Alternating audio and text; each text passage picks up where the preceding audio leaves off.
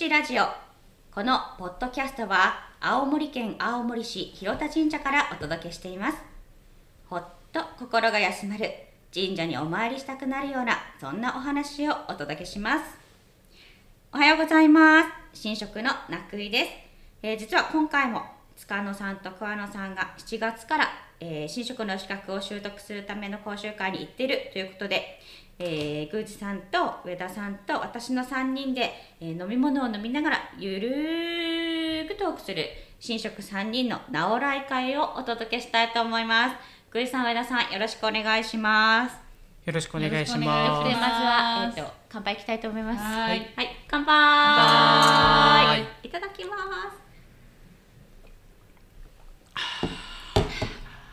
今回のテーマですあちなみにりんごジュースを今回も飲んでおります、はい、青森といえばりんごジュースなのでね。で、えーと、今回のテーマは令和5年の上半期振り返り編となっております。もうあっという間に6月30日過ぎて半年過ぎてしまいましたけれども上田さんどんな上半期でしたか？いやもう年を追うごとにあっという間に過ぎます、うんうん なんか振り返ることもできないぐらい。なんか怒涛の半年。怒涛でしたね。なんかのえちょっとゆっくりできるのかなって思あもう毎年思っております。勘違いしてました。まあ、あの去年が昨年がもううち広田にとってめちゃくちゃ忙しかったから、私も今年ゆっくりできるかなと思ってました。全員思ってるとちなみにあのなんでそうなのかっていうと去年はもう記念事業で祖霊社を新しく創建したり龍神様の改修を行ったり、そしたら野木神社が雪で倒れちゃったので、その全部解体して修理したり、それに付随して手水社も崩壊してしまって雪でそれも再建したりそれに合わせてタイミングよく八甲田山神社の奥宮も再建みたいなことで広田神社の半分ぐらいリニューアルみたいな。かつこのポッドキャストの今2人の塚の桑のこの採用もですねもう新職の世界ではまれに見るような採用の力の入れ方で半年かけてやったのでもうそりゃ今年は楽だろうって思ってました思ってました。私も思ってました。あ今年はちょっと余裕があるのかなみたいに思ってましたけどまあまあ大変ですね。そうですね。なんか全然なんか変わらず忙しいみたいな、うん、やること満載。なんで忙しいんですかね。2人が増えたはずなのに。いや実際2人が来てくれて助かっては本当助かってるんですよね、ね、めちゃくちゃ助かってもう全然違いますね、うん、やっぱり2人が来てくれたっていうのがやっぱ大きいなとは思います、うん、上昇もねすぐできるようになったし電話の対応もあんな結構難しい中でできるようになってるし、うん、何よりあの2人が素直で意欲的で勘がいいっていうところが私は素晴らしいな。あ一番素晴らしいのは健康で毎日来てくれるっていうことですね。もうそこが最高だなって私は思ってるんですけどなんか忙しいですね、やっぱ参拝者の方がすごい増えてますね。まあ、令和元年の時はもう全国的にどこの神社も爆発的に人参拝者の方が増えたっていうのは聞くんですけども、なんか広田神社においては大変ありがたいことに、うん、まあ、このコロナ期間でも順調に、まあ、参拝される方とかご祈祷を受ける方が右肩上がりで多く来ていただいてたのが、さらに爆発して人が多くなってる感じはしますね。なんか平日でも全然多いですもんね。ね。普通にあ今日も休日今日も休日みたいな感じの毎日がそうです、ね、続いてるみたいな。あれ？みたいな。あれ？余裕のある日って1日くらいなかったっけぐらいの。全然雨降っても関係ないですもんね最近も普通に来られますしあとは豪華客船が来るようにもなったので外国の方もまた増え始めましたね。いやまああの非常にありがたいんですけどもね、あのありがたいんですけどもえこんな来るのかっていうぐらいまあすごいびっくりしてますね。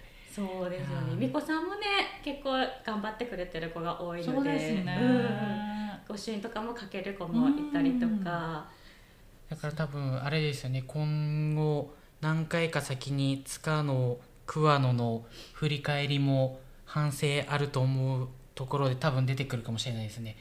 神社ってこんなに忙しかったなっていうなんで参拝するとこんなに穏やかなのに中が戦争みたいになってるんだみたいな。なんかもうこの前喋ってましてでどれぐらい忙しいと思ってたみたいな、いや想像してた90%以上忙しいです。結構あのコアなリスナーの方は多分この就職活動っていうか宝飾神社に勤めるこの採用の会が結構あるので、どんな感じで進んでいって、まあ、どういった仕事と外から見える神職のギャップっていうのを、まあ、知ってる方も多いかと思うんですけども、まあ、そのギャップがここまでいろいろとお話をしながら来た塚の桑野でさえ想像の90%忙しい。90%っていう、確かにやること満載ですもんね。そうですね。神社って毎日毎日。うんお掃除から始まうんり、うん。神様に向き合うためにどれだけのことをやってるかっていうのを多分身をもって体感してるんじゃないですかね。だと思います。これだけの維持するにはこれだけの労力を使ってるんだっていうのを感じてるんじゃないかなと思いますね。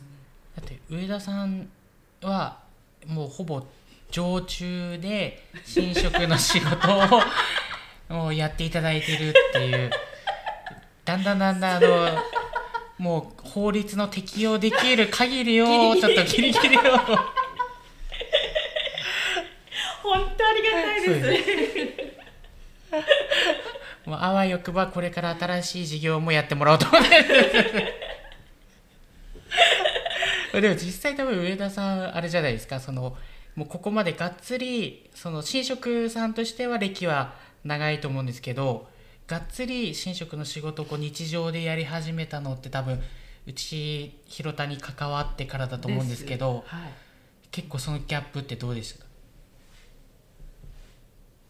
いや本当に神職さんってこんなに忙しいんだって まあ今も思ってますけどこんなにやるあの本当お祭りだうんけやってんのかなって実際思ってたんですけどそこに行くまでのうん過程がものすごいなと改めて思いました。そうですよね。あんなに時間かけて労力かけて準備したのにもう一日で終わるっていうそうですよね。だからあれですもんね。だからイベント屋さんとかだと多分わかるかもしれないですけどもイベントをやるまでにいかにこう時間と労力がかかるかっていう、まあ、神事はイベントじゃないんですけども、やってることとして同じようなものの流れになるうですね。ですよね。だから意外と見えない部分がめちゃめちゃ忙しいですよね。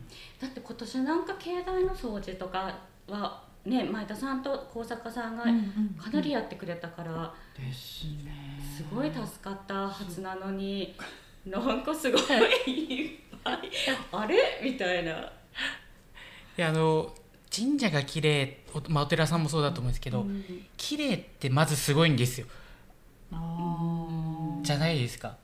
神社が綺麗ってなんかみんな結構当たり前に思いつつも、うんはい自然が綺麗ってなかなか難しいですようんね、確かに。だから伊勢の神宮山のあの広大な参道が落ち葉一つ落ちてないって普通に参拝してると何とも思わないですけど、うん私神職目線から見ると行くたびにどうやって掃除してんだこれって毎回思いますもん。いやあんな綺麗なのはもう奇跡すぎるって。ですね。掃除はなかなか難しいですよね。かなりやってますけどね。そうですよね。でもやっぱりやまだやりたいところってありますもんね、うん。うんうんみんなが一生懸命頑張ってやってはくれてるけれどもあここもうちょっととかっていう部分はどうしてもあったりはしますからね。そこをなんとかやりたいなと思いながらもなんかできてないところがちょっとごめんなさいっていつも思もうって一日草取りとかしたいんですよ。そうそうそう。そうなんです。一時草取りしたいんですよ。なんかそんな上半期ですね。なんか忙しかったっていう上半期ですよね。ですね。なんか難しいですね。なんかなんか印象残ってることとかありますか、まあ、私はもう基本的にあの二人が来てくれたっていうのがすごいもうこの上半ああそうですね。期は大きかったなっていう。一番大きかったですね。うん。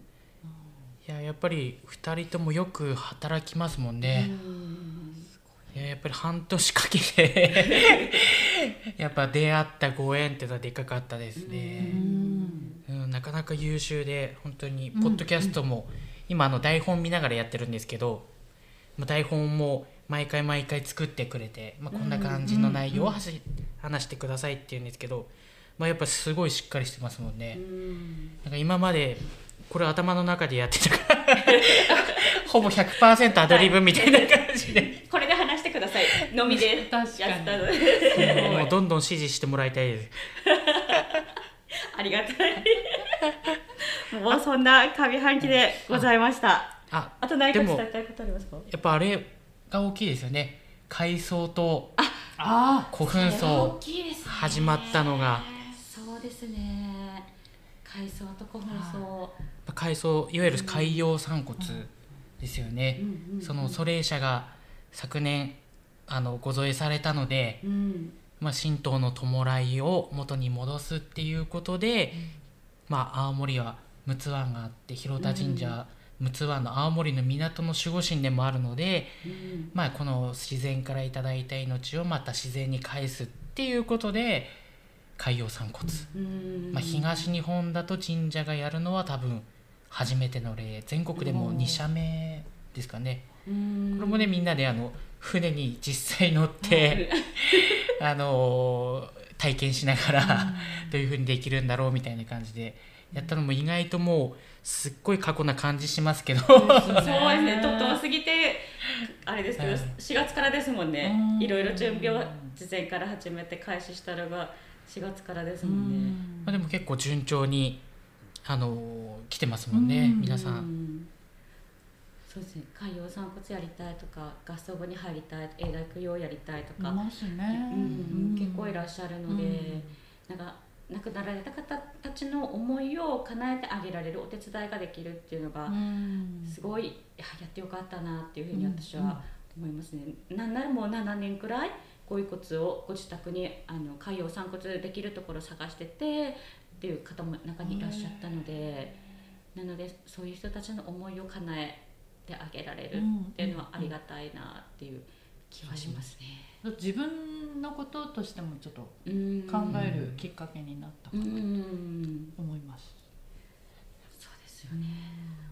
いやだからこう神社にお参りをするとそこにご先祖様、大切な人がいるっっていうのって素敵だなと思って、うん。初宮参り赤ちゃんが生まれた時にお父さんとお母さんとおじいちゃんとおばあちゃんだけじゃなくて、うん。広田神社だとご先祖様もお祭りしていれば、もう何代にもわたってみんなで新しい命を祝福するっていう場面が、うん。まあ、祖霊社をまた改装古墳葬をすることによって、まあ、素敵なこうつながりを作っていくことができるんじゃないかなっていうのも結構あったりして、なんでそれこそ前回の回で宵宮の話しましたけども宵宮だと、まあ、1年に1回か2回しかお参りに来ない人でも、うん。まあ、逆に言うと宵宮に来ると自分の大切な人に会える場所となってればまたこう自分の命を大切にしてうんまた次の命を守っていきたいなっ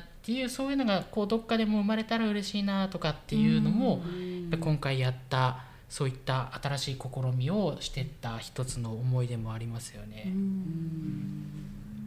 だから生まれてから亡くなってまで神社で全て完結するっていう。そうですよね。そうなんですよ。でちょっとここでですね、はい。上田さんがはいご祈祷に行く時間となりましたので、はいちょっと,、えーとはいよろしくお願いしますおみくじは宮司にはい。てもらいたいかと思います、お願いいたします。上田さんまた後ではい。よろしくお願いします。まりました。ありがとうございます。ありがとうございました。ありがとうございます。では宮司さんにおみくじを引いてもらいたいと思います。はい、はい、よろしくお願いします。と今回のおみくじあはそうですね。えっ、と今年上半期の広田神社について神様のお言葉を自分たちなりに解釈するためにおみくじを引いてください。はい。っていう声がございます。でい。きます。はい、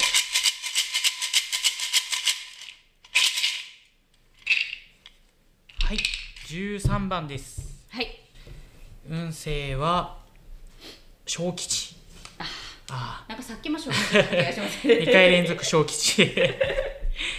えー、と水の中の月の目に見えて手に取りがたいと同じように心苦しみ多く思うに任せぬこと。引き続きすべて進みません。万事控えめに信心して時の来るのを待ち身を守ること。はい。えー、もうざっくり言うと何でも控えめに生きなさいということですね。なのであの今年こそはゆっくりできるとかっていうふうに思うんじゃなくてまあゆっくりできるかどうかは別としてもやっぱりあの常に慎む心を持って毎日を過ごしていかなきゃいけないっていうことですね。で私たちはあの忙しいんじゃなくて神様にご奉仕させていただいているっていうことをやっぱりきちんと自覚してやらないと、まあ、ダメだよっていうことを釘刺されました。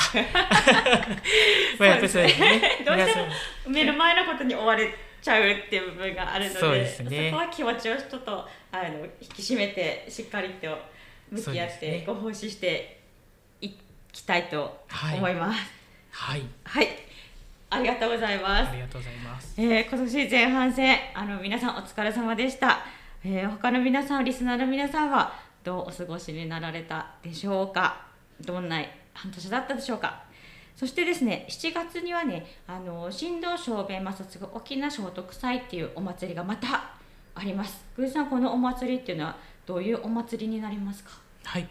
えっと、広田神社のご祭神の一柱で、神道正兵衛正嗣沖縄という人物があの神様としてお祭りされているんですけどもこの人物はあの弘前藩の家老を務めながら、まあ、青森を開拓するにあたって非常に重要な責任者として町の風情を行った方なんですね。でこの方があのやられたそういった仕事だけじゃなくて人徳にも非常に優れた方だったそうでそれでまあいつしか青森の守り神様として広田神社にお祭りされることになった。でそれでまあ毎年7月18日にその徳を称えるための、えー青森守護神としての神道正兵衛さんの御霊を慰めるお祭りが行われております。そうですね。えっ、と日にちがもう決まってるんですね聖徳祭は。はい、7月18日ですね。そうですね。この日に、えー、と聖徳祭をやっております。はい、というような、えー上半期を過ごし、えー7月は聖徳祭っていうお祭りがありますよっていうお知らせでございました、えー今回はですね令和5年上半期振り返り会ということでお届けいたしました。次回も新職さんに、えー、宮司と上田さんと私で直来会を、えーお届けしたいと思います。ぜひお楽しみください。ありがとうございました。ありがとうございました。